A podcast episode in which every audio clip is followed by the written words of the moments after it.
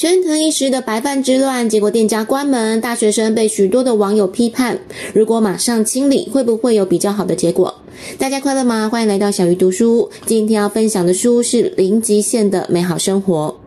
想要每周只花 5.20 分钟就能掌握一本书的重点，记得按下订阅哦。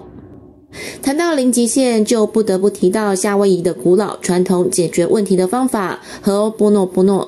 这是一个不需要依靠别人，透过自己就可以完成的方法。而这本书的作者 KR 在19岁的时候遇到了创始者莫娜女士，并且成为了头号弟子之后，就持续透过这个方法来解决生活中体验到的各种问题。那么到底什么是和波诺波诺？作者说，在我们的心里有三个自我，一个是内在的小孩，也就是潜意识，它拥有跨越时代累积而来的庞大记忆。我们所遇到的任何问题跟体验，都是因为这些庞大记忆被重播的关系。而消除问题的原因，也就是记忆的这个动作，就被称为清理。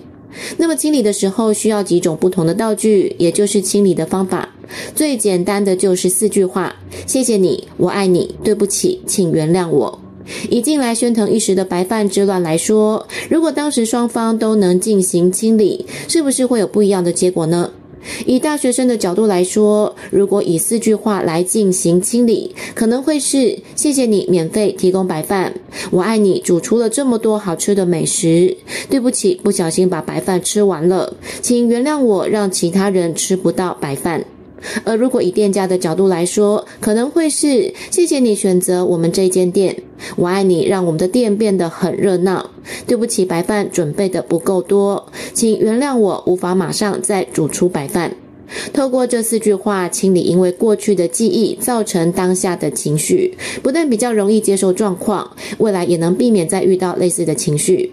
当然这些听起来已经是后话了，但是我们还是可以引以为戒，提醒自己下一次试着做看看。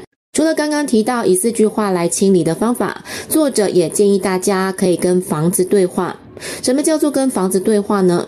就是只要针对因为这栋房子而浮现脑海的回忆、情感或者是想法来进行清理就可以了。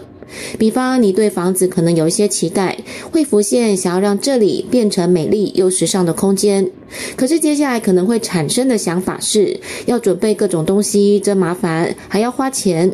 当你有这些想法浮现出来的时候，就是内在既有的记忆在重播，这时候就马上进行清理。作者认为，只要这样从内在整顿好，你跟房子之间就会产生一种和谐感，然后房子就会自己动起来，而你只要帮忙就可以了。比方房子的油漆应该漆什么颜色，房子会自己告诉你，建材应该选用什么材质比较好。作者认为这些都可以借由清理来获得灵感。他在书中以自己的例子跟大家分享，因为经过了几次的清理，加上执行的结果，看见房子成为他自己所追求的形态，觉得非常的幸福。虽然作者透过这样的方法来进行房子的装潢，导致家里的天花板还没有擦油漆，木材也还露在外面，但是来参观的朋友都称赞这样很有开放感。而他自己在每一次看到天花板的时候，也会回想起房子给他清理的机会。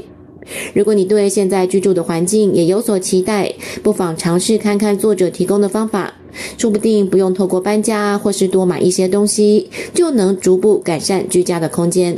另外我们还可以对年龄进行清理。书中提到一个假设，有个人过去曾经是人类、动物、树木或者是建筑物，但是不管他重生几次，都有在50岁左右被杀或是失去生命的记忆。那么就算这个人的表面意识没有察觉，但是他的内在小孩却会打从心底对于接近50岁这件事情感到恐惧，而且不断以不同的方式让表面的意识看见这些体验。这就是为什么必须对年龄进行清理。另外大家都会对年龄抱着某一些期待，比如几岁之前要达到某种目标，几岁之前要结婚，几岁之前的年收入要达到多少。这些期待会使内在的小孩受伤，让我们跟真正的自己越来越远，没有办法接收灵感。不只是大人，其实很多人对待小孩也是一样的，比如这孩子已经快10岁了，却还不会做这些算术，或者是已经20多岁了还住在家里，做父母的经常会因为小孩的年龄而对很多事情感到恐惧跟不安。但是作者认为，这些其实都是记忆的重播。因为不知道内在小孩的内心发生了什么事情，所以只要先对自己，接着对跟自己相关的人或是物品的年龄来进行清理，就可以为对方整理出当时最完美的状态。最后复习一下这集三个重点。第一个是4句话的清理方法：谢谢你，我爱你，对不起，请原谅我。第二个是跟房子对话，找到改善的灵感。以及第3，清理年龄，整理出当下最完美的状态。大家有尝试过清理吗？欢迎留言分享哦。最后记得按赞跟订阅，让小鱼更有动力分享好书。小鱼读书下一次要读哪一本好书，敬请期待。